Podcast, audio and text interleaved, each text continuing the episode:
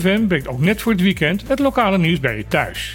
Ik ben Martijn Hiesemuller en dit zijn de onderwerpen van vandaag. De ondergaan aan je eigen succes. Zo zou je het probleem kunnen samenvatten rondom de bekende sport- en toeristenlocatie Sorbonne aan de oostkust van Bonaire. Deze sprookjesachtig mooie plek aan Lakbaai blijkt een enorme aantrekkingskracht te hebben op de cruise-toeristen die ons eiland bezoeken. Volgens een artikel in het Antilliaans Dagblad rijden tientallen busjes volgebracht met dagjesmensen naar de oostkust zodra er een cruiseschip aan de reden van Bonaire is aangemeerd. Al deze mensen willen graag naast een drankje ook wat verkoeling zoeken. Dat ze dan bij de gang naar het water het aanwezige kwetsbare zeeglas beschadigen, lijkt niemand wat te kunnen schelen. Ook niet dat bij het vertrek de lege flesjes en wijnglazen meestal in het water achter worden gelaten. Natuurbeheerorganisatie Tinapa zegt zich over onrust te maken, zeker wanneer er straks weer elke dag cruiseschepen het eiland gaan aandoen. De organisatie dringt erop aan dat hier een oplossing voor gevonden moet worden. Desgevraagd lijkt de CEO van Tourism Corporation Bonaire, Mars Messera, de verantwoordelijkheid van zich af te schuiven. Volgens hem is het handhaven van de regels niet de taak van TCB, maar van Stinapa. Daarnaast zegt hij wel te werken aan een zo groot mogelijke spreiding van de toeristen over het hele eiland. In een persbericht laat de scholengemeenschap Bonaire weten dat de organisatie binnenkort weer op volledige bestuursterkste zal zijn.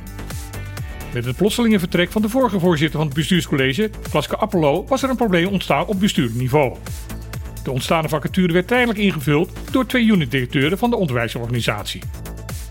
De Raad van Toezicht van het SGB zegt blij te zijn te kunnen aankondigen dat de functie van de vicevoorzitter van het bestuurscollege ingevuld gaat worden door de heer Van der Schee.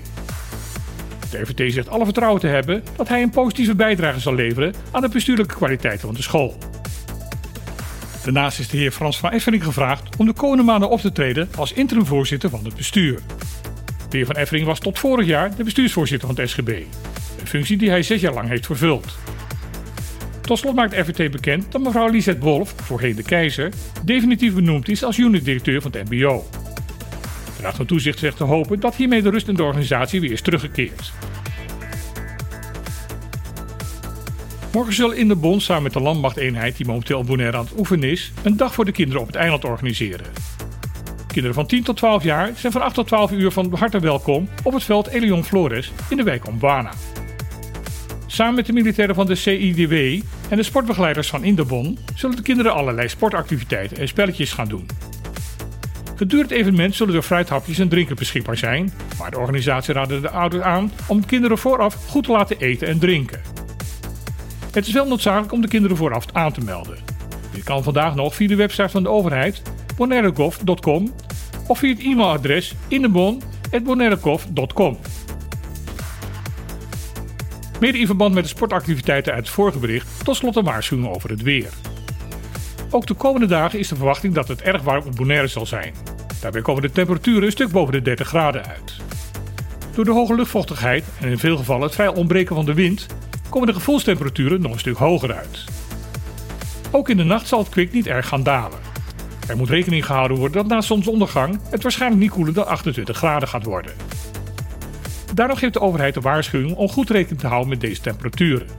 Vermijd, indien mogelijk, overmatige blootstelling aan direct zonlicht, vooral gedurende het begin van de middaguren. Drink daarbij voldoende, in elk geval meer dan je normaal gewend bent. Het is belangrijk om te beseffen dat ook huisdieren last van deze warmte hebben. Zorg dus ook voor hen voor voldoende schoon drinkwater en plekken waar ze in de schaduw kunnen liggen. Dit was weer het laatste lokale nieuws op FM van deze week. Morgen van 12 tot 2 op de clip op deze zender. In deze uitzending zullen wij de CEO van Tourism Corporation Bonaire, Mais Messera, en de korpschef van de Korps Politie Caribisch Nederland, Alwin Braaf ontvangen. Dus luister morgen van 12 tot 2 naar de radio of kom langs de Club Trocadero om de uitzending live mee te kunnen maken. Ik wens voor nu iedereen een mooi weekend toe en dan heel graag weer tot maandag.